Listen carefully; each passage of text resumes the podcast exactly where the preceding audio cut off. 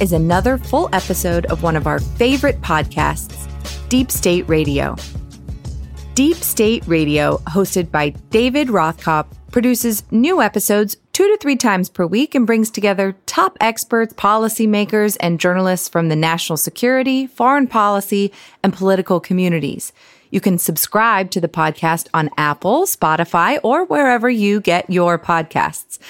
If you become a member of the DSR network, you'll receive benefits such as ad free listening via private feed, discounts to virtual events, and deep state radio swag, and access to the member only Slack community.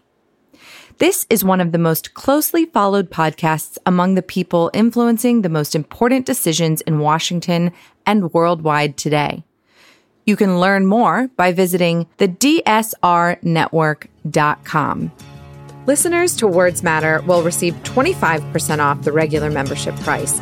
Use code WordsMatter at checkout.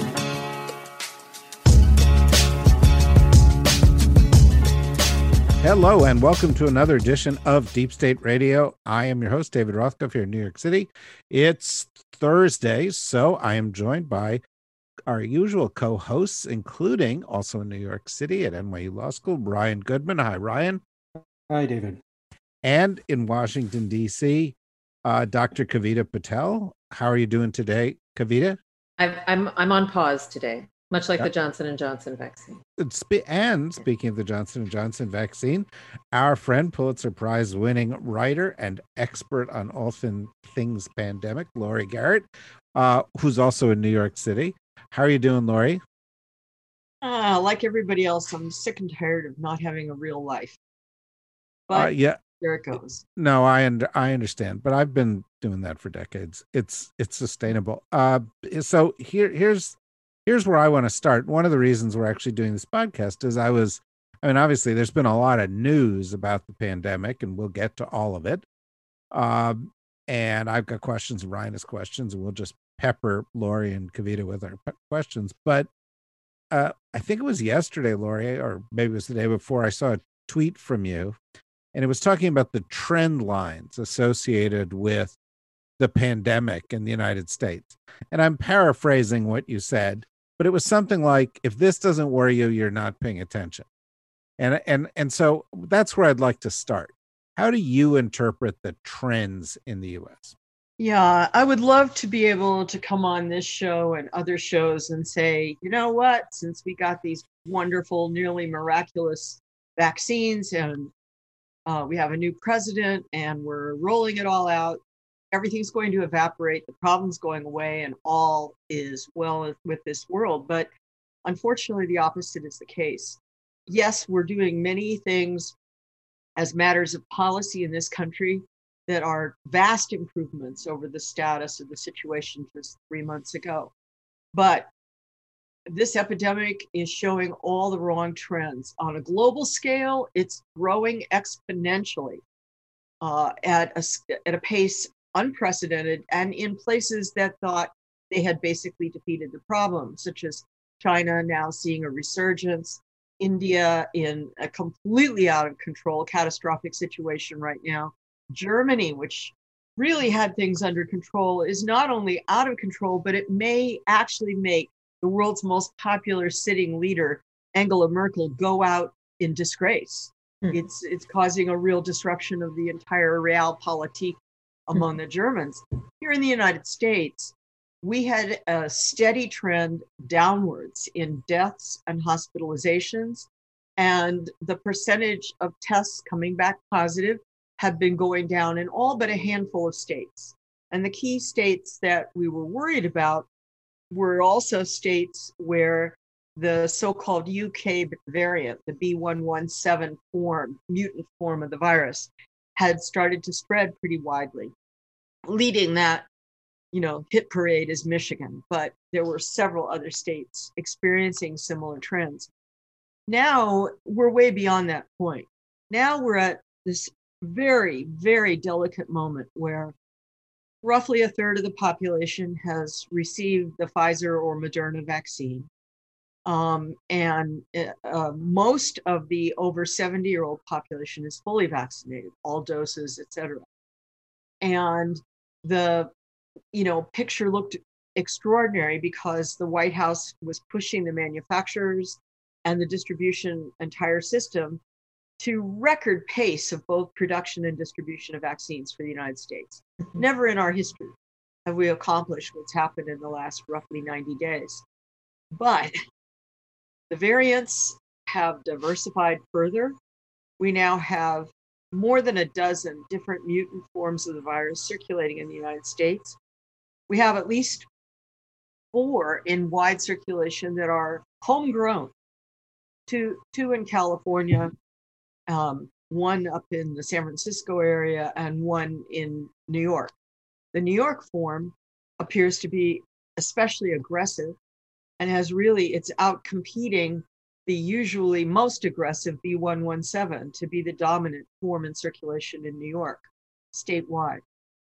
Uh, and it really, we're, we've been in this mad race where the, the only strategy in anybody's mind, and I would argue it's not a strategy, it's a tactic, but at any rate, the only one in anybody's mind was let's beat the variants by getting vaccine out as fast as possible. So it's this mad race. You got the variants in one car, the vaccines in the other, and they're roaring in the Indy 500, and we'll see who makes it to the finish line without crashing. But now what we're seeing is that that's that's not a successful strategy. That we're going to have ongoing evolution of this virus. It is successfully um, evading antibody response in all too many cases, even in people who have been vaccinated or have suffered prior incidents of COVID. And there remains this intransigent core of somewhere between 20 and 30% of Americans who don't want to get vaccinated.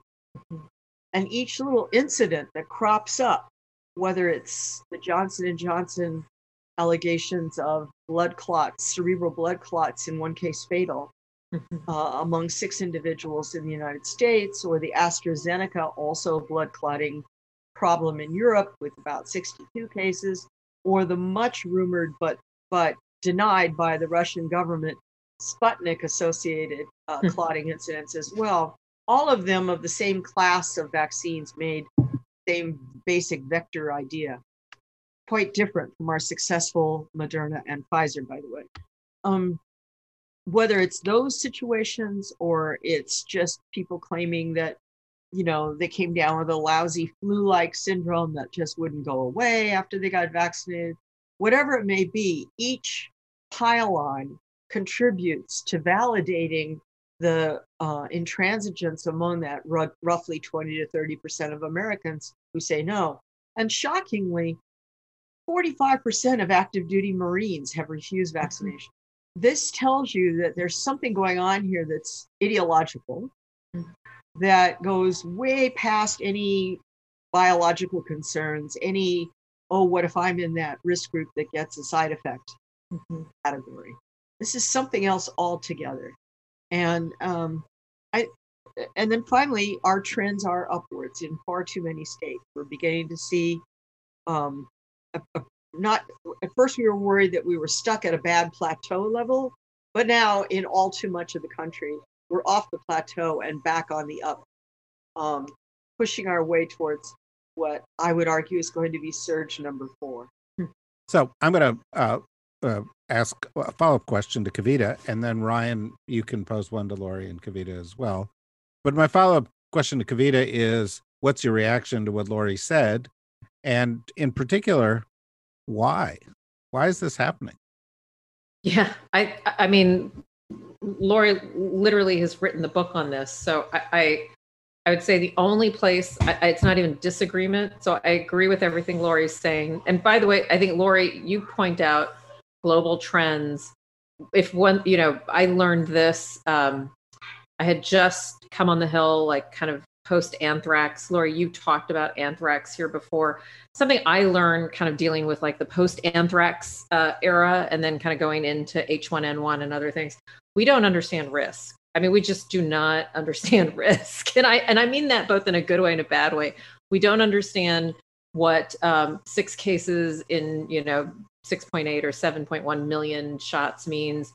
Laurie, just like we don't understand like risk of, you know, going out into a crowded restaurant uh, with individuals who are not wearing masks and what that can translate to in kind of a scenario where you get COVID and might get hospitalized and then might die. And we just don't do risk, period.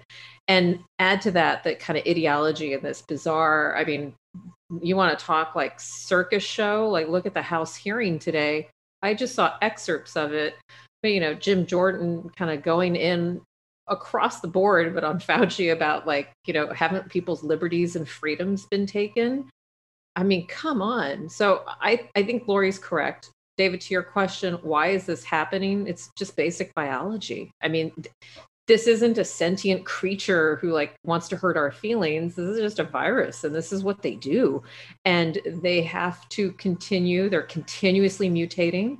Some of those mutations become consequential and we we see things like antigenic um, shifts and drifts and that's just a scientific way of saying that we are incredibly smart with science and things like vaccines but at the end of the day we have to acknowledge that we're up against you know viruses who have nothing else but their ability to reproduce and try to survive and when you're up against survival you can pretty much you know look at other viruses and where we've been uh, so Laurie's right. I will give you um, I'll say this so that I can have some optimism because we always come here and talk about just I, I, I just want to kind of impress upon everybody how amazing these vaccines are. And I'm not just saying that to be trivial. We're now seeing more and more and more evidence about their ability to not only stave off infection and death, but kind of generating what we call T cells, which can be a little bit of like the memory of immunity longer term. Uh, we just heard the Pfizer CEO uh, kind of came on and, and, announced that it's likely we'll need a third kind of booster shot uh, anywhere from six to 12 months after the first two doses of the vaccine. And that paints the picture. I think Laurie and I both talked about how we don't feel like this is one and done in America, just the skies open up and the birds are singing, but that this becomes a part of our kind of life. And that in the big picture of like centuries, this isn't as bad as it could have gotten possibly because of science. But Laurie's, I look at Brazil, Laurie, I looked at those India trends, Germany that you rightfully mentioned. And then I'm also seeing their degrees of botched vaccine rollouts or or not having i mean if you're if you're in brazil you know what are you going to do um and because you have uh, think about this david bolsonaro i mean laurie's right she started with we have an administration we do i want to just underscore that point if Donald Trump were still in office, I have no faith that we wouldn't be talking about almost a million deaths. I mean, I'm not trying to say that to be, you know, shock and awe, but that's we were very close to what Brazil has with a crazy person and a despot who now is saying things like the vaccines are okay. Maybe maybe people should get them. So yeah, David. But I, I, uh, I'll end on a positive note. We are vaccinating people are taking it. We're still seeing, um, we're now starting to get to that inflection point. We're going to have a little bit more supply in pockets. I have open spots for vaccines pretty much all week. We're doing walk ups. Anybody can walk up over the age of 16 and get vaccinated. That's a good thing. But there, there are a pocket of people, not just almost half the military. Um, we've got 32% of healthcare workers that haven't taken it, and it's largely the lower wage, mostly ethnic minority racial uh, ethnic minorities that are not taking it for a lot of different reasons. So we have a we have a ways to go. Ryan, questions? Sure. So I guess I wanted to focus in on the Johnson and Johnson um, suspension that just happened earlier this week, and uh, I guess the one question I have that would be just thought kind of important to focus on is the global implications of the Johnson and Johnson suspension not just what's happening inside the United States. So South Africa um, has suspended the use of Johnson Johnson. Johnson Johnson, I guess, has suspended for itself the rollout in Europe. Um, Australia, I believe, has suspended Johnson and Johnson. And the piece of it that I can't wrap my head around is, in some sense, it's what Kavita was talking about in terms of assessment of risk. Mm-hmm. One would think that the risk would be different in each of these countries. Like even in the United States, the fact that it's just these six cases out of nearly 7 million people in each of these other countries, especially when we're talking about like frontline medical workers in South Africa that need Johnson and Johnson, you would think that the calculation of the risk with such a teeny tiny fraction mm-hmm. of actual cases of the blood clots would produce a different policy outcome. Mm. Yet we're seeing in so many different contexts the same decision to immediately suspend uh, the Johnson and Johnson vaccines. Is that make sense? I mean, when I when I first heard the news, I was thinking, you know, does this make sense to suspend it for the U.S. context? But then to actually see it happening in so well, many think, different countries, I think there's yeah. a couple of things to to to you know disaggregate here. First of all, there is no regulatory agency that deals with pharmaceuticals that is superior to the US Food and Drug Administration. The entire world follows the FDA's lead, including the European Medical Medicines Agency and even uh, the Chinese uh, medical leadership. Um, so if the FDA says, hmm, we're a little nervous here, let's put a hold on this and study it more carefully, have various committees, CDC, et cetera, come look. The rest of the world goes, oh, gulp. Mm-hmm. The second part of this is it's not the first one. I mean, Johnson and Johnson is coming on the heels of this massive set of endless controversies surrounding the AstraZeneca vaccine. And I, I mean, I can't really think of a company that has handled something worse than the way the leadership of mm-hmm. AstraZeneca has handled their vaccine. In fact, they just renamed it. I can't even remember what the name is. It starts with a V, so that people will stop thinking of it as the AstraZeneca vaccine. Um, and they've they've literally made every mistake that would be in a PR handbook, and the result is ongoing scandal about you know eh, since that's the number one vaccine that's been donated to COVAX, which is the big international effort to create equity by um, supplying mm-hmm. vaccine either free or highly subsidized lowered cost to developing and middle income countries around the world. Um, eh, so here's where we are. The the three vaccines that are showing most difficulty in terms of potential side effects are all what are called adenovirus vector vaccines, meaning that the basic design of the vaccine is that you're hitching genetic material related to specifically the COVID virus onto what supposedly is a harmless virus, an adenovirus that is in humans, the only thing we really usually get from adenovirus is mild colds, what we think of as a cold. Mm-hmm. Um, and to make it even safer, they used adenoviruses that come from other primates, not human beings, so that um, they can't cause disease in our body. But there's something about this adenovirus vector formulation that seems to trigger a different kind of response in some people compared to what the mRNA vaccines Moderna, and Pfizer are eliciting. So that's problem number one. Problem number two is we have another set of vaccines all coming out of China.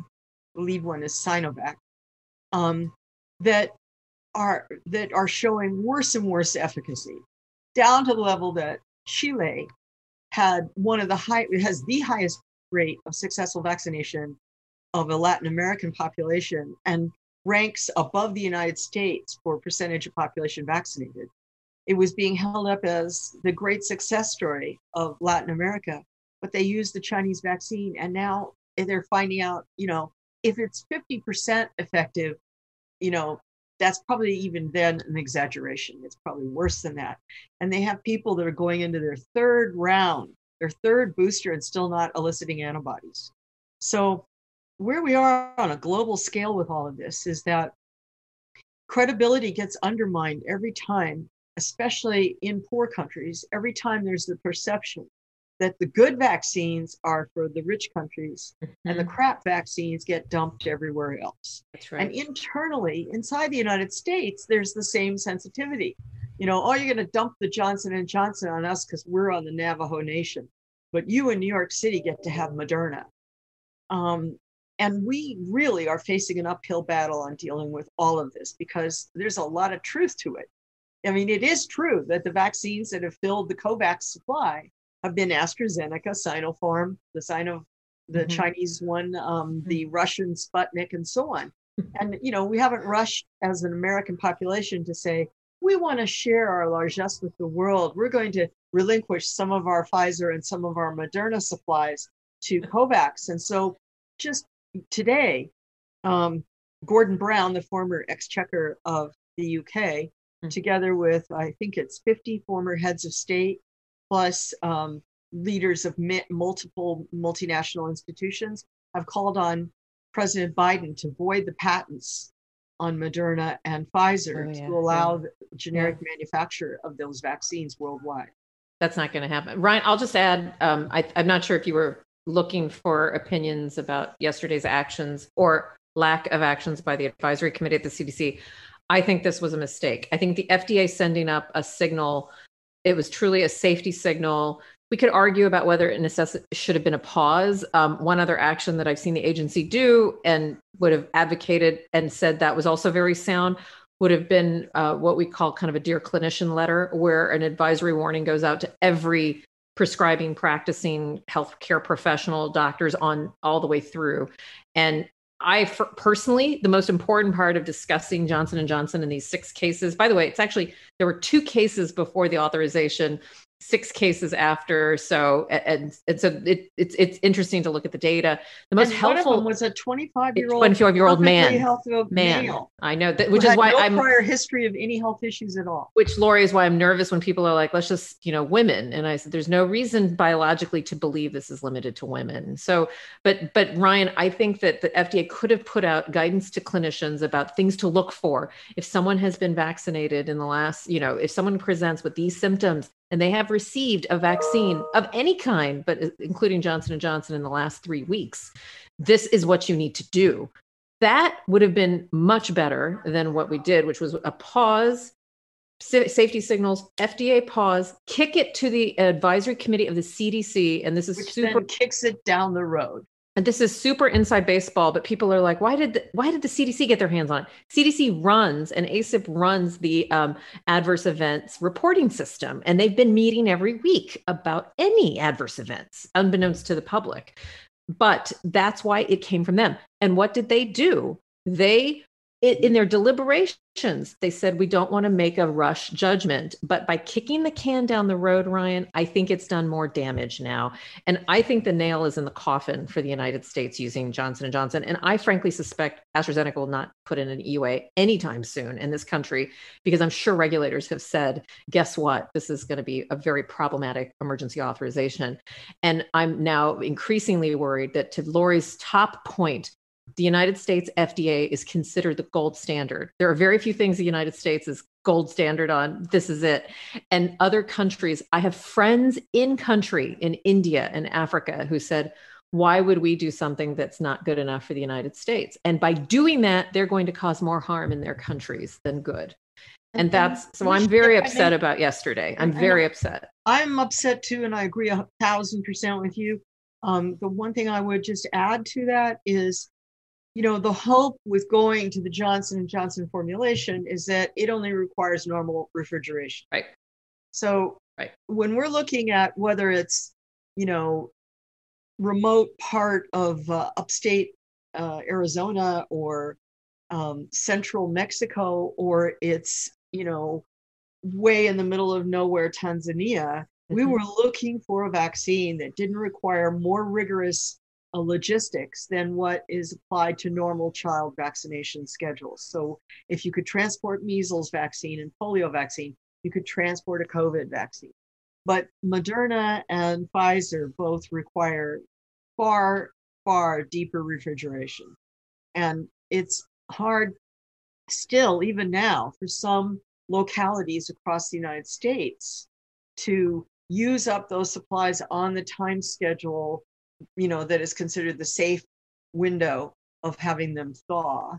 before we're not sure whether they're still good and safe to use. I had 500 doses going this Saturday into we were going to do mobile clinic but really backpacks in a car and we were going to go to parts of Maryland where we know that there are people who tend to congregate for work, it, mostly Latin Latino men who are largely undocumented, but they kind of crowdsource Saturday mornings to then go do yard work. And we were going to hit up. They're kind of usually in parking lots of like Home Depots and places like that. We were going to go hit those places up Saturday morning. It would not be possible with the other vaccines. And I'm not saying that that's like, you know, uh, just we didn't have to do it this way. I mean, what could have happened yesterday could have been a clinician warning, a clinician warning, the equivalent of kind of like a black box on a pill. And we could have been acutely aware. And we might even have said, if you have a female under a certain age, I probably wouldn't advise you to get it, but I could use it in, in people who I have no other choice and who will likely go unvaccinated. And that's exactly what's happening. And and the, So- and the, and I do want to say there is a really important physician warning here, there is, which is don't use heparin. right? So if you're if you're a physician, and I mean Kavita should really be saying this because she is a physician. I'm just pretending right now. But if you were a physician and you saw a patient throwing blood clots, your first drug of choice would be heparin to thin the blood and to eliminate the possibility of a clot going to the brain or the heart, in which case, in either place, could be a lethal event. Um, and what's crucial about this particular type of blood clotting with thrombocytopenia and uh, uh, just an array of very specific issues that these patients have experienced is that heparin would be uh, very dangerous for them to take. So, if there's one thing I wish they had done yesterday in this ACIP session at the CDC, and even before that, that I wish the FDA had done, it would have been to say, attention, all physicians across America. right. If you have patient who's who's in these age groups and has had recent vaccination with this vaccine, here are the correct procedures to follow. You know, don't do standard approaches, et cetera. It could be a lethal event. Right. So let me. We have about five minutes left in this uh, in this discussion. Clearly, not enough time. Clearly, we're going to have to come back and revisit all of this. But I- but I want to get back to the point that we opened with. Um, Laura, you were talking about how it's kind of a, a drag race in this country between, you know, the distribution of the vaccines uh, and the vaccine, the and the and the virus itself mutating. Um, and you know, as you've described the rest of this, it actually seems that in some respects, what what's happening with the vaccines is we're losing ground because some of them are not usable. And every time something like that happens, the anti-vaccine, anti-COVID uh, science response, the Jim Jordan response, jumps on it, says, "See." Mhm. And when the states that are trying to do the right thing end up with rising Mhm. numbers of cases, the states that are rejecting doing the right thing say, see, doesn't matter whether we do it or they do it. And so the, the, the you know the, the the formula, I look at it and I see what you're saying, and I see the Washington Post lead story today is 38 states are up over last week Mhm. um, and the numbers in Michigan and some of these other states are terrible. You know, the question is, what do we do? Do Mhm. we push the vaccine? Do we, you know, push what we've got? Is the only real answer, since these other vaccines are tainted, is to um, get rid of these patent protections and make these particular ones available someplace else? Mm. Uh, should the government be more authoritative about, you know, I mean, one of you mentioned the Marines and that 40% of the Marines don't want it. And I'm like, what's going on here? It's the Marines, you know, tell them to take it. You know, te- you know, you, you couldn't get into school without certain vaccinations once upon a time. You can't get into other countries without certain vaccinations. Why are we tiptoeing around this one? So the question, again, five minutes, couple minutes for each one of you, is what's the prescription to get out of what seems like a downward spiral?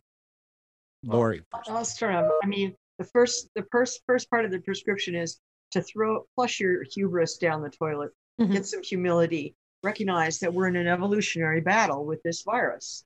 The virus is new to our species, so you know, uh, five months ago when the first variants were popping up, a lot of the so-called experts out there did the classic shoulder shrug and said, ah, you know, the viruses are doing what viruses do. They mutate. Well, there's mutation and then there's evolution that is going towards an unknown but potentially extremely dangerous direction. Mm-hmm. This virus has not been in the human body before. Mm-hmm. And so, uh, you know, we're in a we're in very early stages of cohabitation on planet Earth with this virus. And anybody who is flip or cavalier about what all these variants and the evolution of this virus means is not facing up to reality. So I was pleased that the Pfizer executive warned that we may very soon need to have a third booster directed towards some of the variants, maybe a fourth booster down the road. I think what worries me is that, you know, the head of the Fed went on 60 Minutes and said, hey, you know what? We're going to have an incredible economy. We are, you know, cooking with bacon, folks. And it's all because the vaccines are here and the epidemic is coming to an end and all sort of normal business is going to resume, blah, blah, blah. And so you know the pressure is there to somehow make use of these vaccines in a way that allows the economy to surge forward. Um, and I'm just very worried that we're committing ourselves uh, to winning this Indianapolis 500 drag race with the variants and the vaccines um, without without having the appropriate level of humility and understanding that there are amazing pitfalls and dangers still laying before us, not the least of which is the denialists and the crackpots. Kavita. Yeah, the only the only thing I briefly, David, what I'd add is that we have to sh- uh, come on, we have to walk and chew gum and spit it out at the same time. Like vaccines today, we do need to have a better mechanism for allocation of vaccine distribution besides per capita at this stage. We clearly have excess capacity in some places, and then we have, you know, poor Gretchen Whitmer who would probably use Sinovac if she could because she's just like desperate, right? So, but but a vaccine, we can't so vaccinate our way Biden, out of this. Why is Jeff Zients saying go jump in a lake tour? You know why? Because I can 100%. I, I, have been on that side, not at this level of threats and this kind of issue. I have been on that side where Jeff is coming from, where it one little kind of one kind of thing pulls out and the house of cards falls, and it, in the form of many other governors who are like, "What the f?" I've I've also you know Cuomo all the way down who have already asked, by the way, Whitmer's much more public about it. What's happened behind the scenes is everybody is asking for something different and something more or something less. And then the other thing you have to remember is that Jeff Zients has been told by his scientists a fact that vaccines today, even if you give her a billion of them, are not going to change the trajectory of what's happening. The numbers showing up today are from the actions that have gotten put into place over the last several weeks, which include basic mitigation measures. It includes the fact that in the thumb of Michigan, Tuscola County, and places like that, nobody's wearing a mask. Nobody. And, and they're going to the bars. And they're going to bars. So, so this has a lot more to do with. So when I say walk and chew gum, yes, we need to be able to flex and surge vaccines in a dis- different distribution mechanism. We should use the data we're getting to do something different. Yes, we need to change and reinforce mitigation measures. Yes, we probably need to also surge some therapeutics, get better testing so we can figure out who should get monoclonal antibodies when it's appropriate. But we just don't, to criticize the Biden administration fairly, we have all this data. We are still not making data driven decisions. And that is why we're getting, you know, kind of Michigan's and New York's B1526 in Manhattan and other issues. But yeah, so that's the prescription. Well, that's uh, uh, a very daunting uh, report. And, uh, you know, we've, we vowed to cover this on a regular basis. I had no idea when we said we were going to do that we here we'd be a year later continuing to do it. Hmm. Uh, it looks like we're going to be doing it for some time to come, and so hopefully, Laurie will will welcome you back soon, uh, and hopefully, in the interim, you will stay safe out there in Brooklyn. Um, we're gonna we're gonna shift the focus here, so you can um, uh, you don't have to hang around for our discussion now about about Russia. Thank you, thank you, Laurie. Um, uh, I, I, I would like to get Ryan's take and then Kavita, if you've got a, a response to it, because you know the the president talked about Russia today. Sanctions were imposed today in on on on Russians. Diplomats were expelled. It had to do with the SolarWinds case, but it also had to do with some of the um, election uh, mm-hmm. uh, intervention uh, of the Russians, and the, there was a kind of a a bombshell in the middle of it all, which was the Treasury Department acknowledging that when Paul Manafort got campaign data um, and passed it on to Konstantin Klimnik. Klimnik passed it on to Russian intelligence. And Mueller in the Mueller report says he doesn't know where it's gone. They, I think they assumed that. Uh, I, there's a bit of a detective story to try to figure out who knew what when, because it's possible the intelligence community has known this all along. Um, but Ryan, I, I I just like to turn to you first for your take on it. Then maybe Kavita, you can ask a follow up question before we go on. And what do you think the significance of all this is? So I, I agree. I think it is highly significant. It, w- it was always the most colludy part of the collusion um, understanding when the very campaign chairman, uh, Paul Manafort, shared quote unquote sensitive polling, internal polling data with Kilimnik, who, you know, the Mueller report also said had active ties to Russian intelligence, but then the bipartisan Senate intelligence report said that Kilimnik was a Russian intelligence officer. So that was always a big deal. But then it's not just the Mueller report, it's also the bipartisan Senate intelligence report a year later says they can't establish anything further. They do not have the information as to what Kilimnik might have done with that polling data. Um, so why did he have it? Was he just because he's you know some uh, guy who has been hanging around for Man- with Manafort for years, and maybe he's just doing something for Manafort with that information? You know, so it really did stop right there. And then indeed, today it's just this one line in the Treasury statement about Kilimnik, and it says it point blank. It says, during, quote, during the 2016 US presidential election campaign, Kilimnik provided the Russian intelligence services with sensitive information on polling and campaign strategy. So it's this big missing link um, in the collusion uh, story. And then, as you say, David, you know, one big question that this gets raised here is did they actually have the intelligence information before and it wasn't fully shared with the Senate, for example? Because it's not that long ago that the Senate issued their report in late 2020. On the other hand, maybe um, more intelligence information came streaming in after the Trump administration left because people feel, felt safer to share information with the US intelligence community. It's difficult to know what the explanation is for it. Or another one might be a new team was in town, so they sifted through the information differently. Um, but uh, in terms of the historical understanding, at a minimum, that we have, uh, this was a key uh, missing link in the in the narrative. So, um, Kavita, please feel free to ask him any follow up question, including, you know, on the biochemistry of mutating viruses. I'd love to hear Ryan's answers on that, but, but wherever, wherever, you want to take that. Actually, Ryan, just for my education, because I saw just as it was kind of unfolding, well, the White House put out a statement, I think, in advance of the actual formal announcement. And it the sanctions targeted specific entities and officials, to your point, but um, and, and they expelled the diplomats. Can I ask a very, I would love for you to educate me, both of you, because both of you swim in this space. When was the last time we saw something of this magnitude, or is this first ever? I mean, did we do this around Azerbaijan or any? Has, have we have we ever kind of taken this degree of action? So my sense is that I mean we've taken some degree of action, especially vis-a-vis the Russians for the invasion of Ukraine, mm-hmm. and at the end of the Obama administration for the election interference in 2016. But um, and then David, you know, I'd love to hear what you think about the effectiveness of these new sets of sanctions because yeah. they've ratcheted it up from individuals to um, corporations and uh, groups. So mm-hmm. that that's one aspect of it. They're going after Russia's sovereign debt is another aspect of it.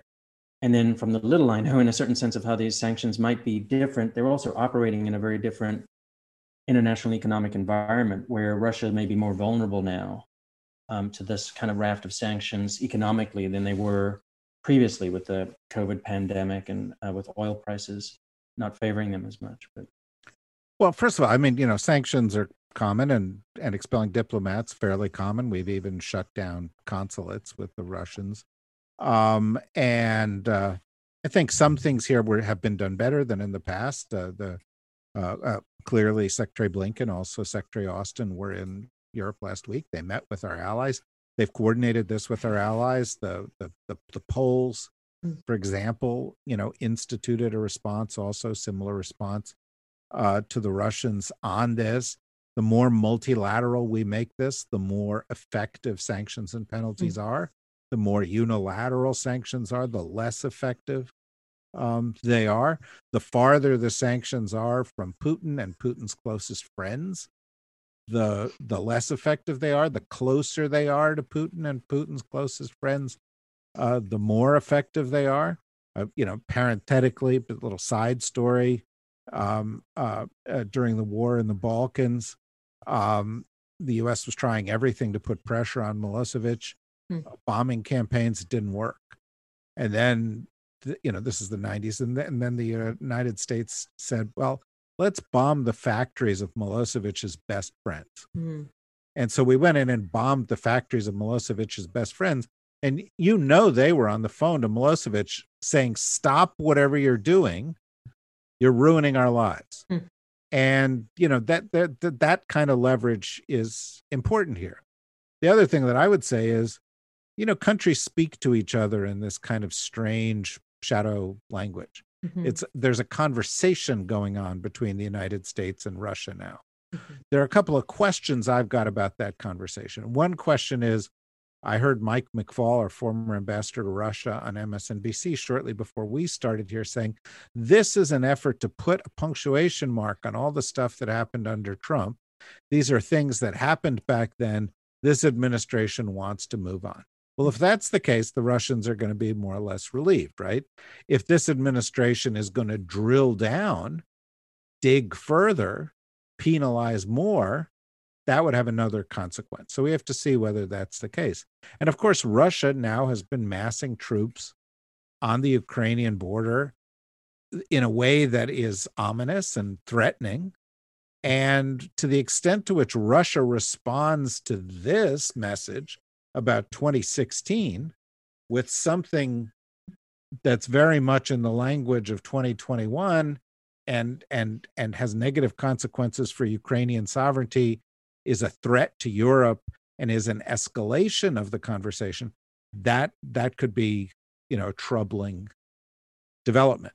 So we're going to have to see how well we maintain our, our, our resolve how well we work with our uh, diplomatic partners and uh, uh, whether this is the end of the conversation or it's the beginning of a new phase of the conversation and how the russians respond to it. So i you know I, all those things will color i think that Mm. that that outcome. Um anyway i wanted to, i just had wanted to touch upon this because I, I i do think it's a a fairly significant deal. Um uh you know it's actually bigger than that.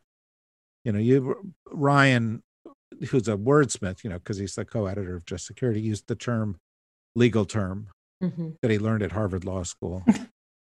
Colludi he said this was very colludi Colludi.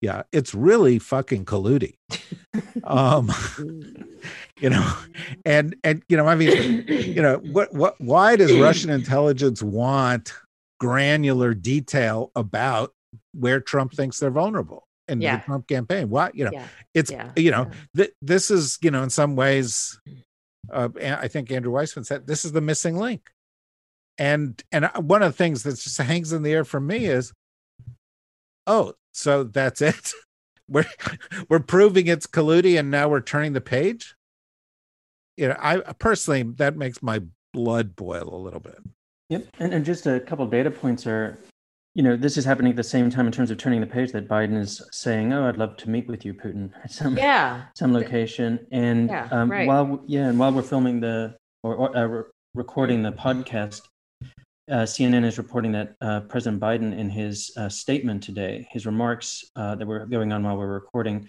didn't mention the words uh, Alex N- um. Oh, really? Yep. Well, Wow. you know, I, I in I, I don't want to say you know one way and take a side in it, but Uh-huh. Mike McFaul's point was that this is about prior issues. Right. And it's not about Yeah. current Biden issues, and they would consider Navalny a current issue Hmm. to be dar- addressed separately. Now, I don't know if that's a distinction they're making. Clearly, they knew the Navalny case was going to come up, Mhm. and with Navalny's condition deteriorating, Mhm. uh, this this is not going to go away. So pro- I don't I don't know if it was so wise to to to try to cubbyhole these things. Mhm.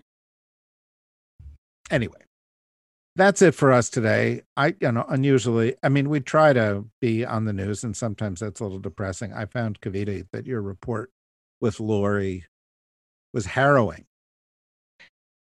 Yeah.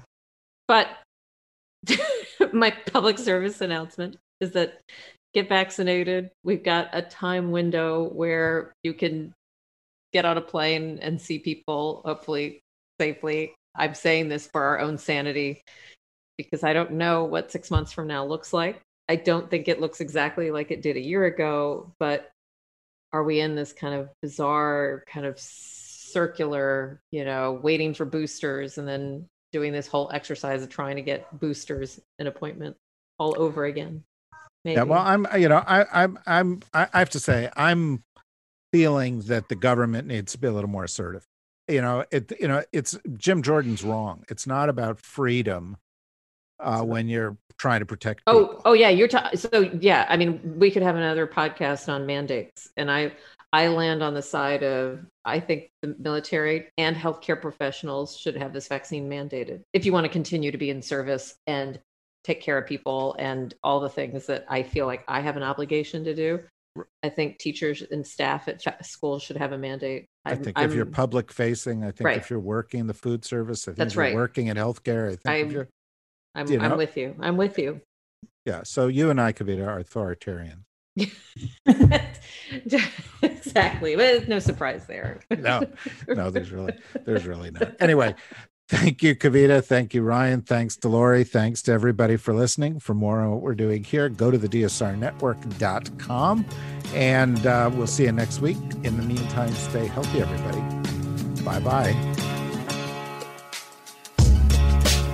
We hope you enjoyed this episode of Deep State Radio.